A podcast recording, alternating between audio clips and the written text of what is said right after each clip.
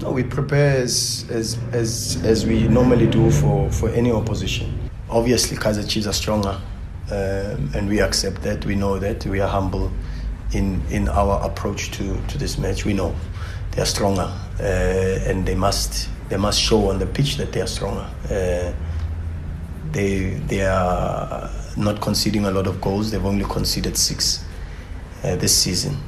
Uh, but they're scoring, free scoring team with 15 goals. Uh, a huge contribution of that from from the trio plus Manyama, who's contributed more than any other player with six uh, of the 15 goals that they've scored. So, yeah, we know we know what we have to face. We've prepared. We know we've done our analysis.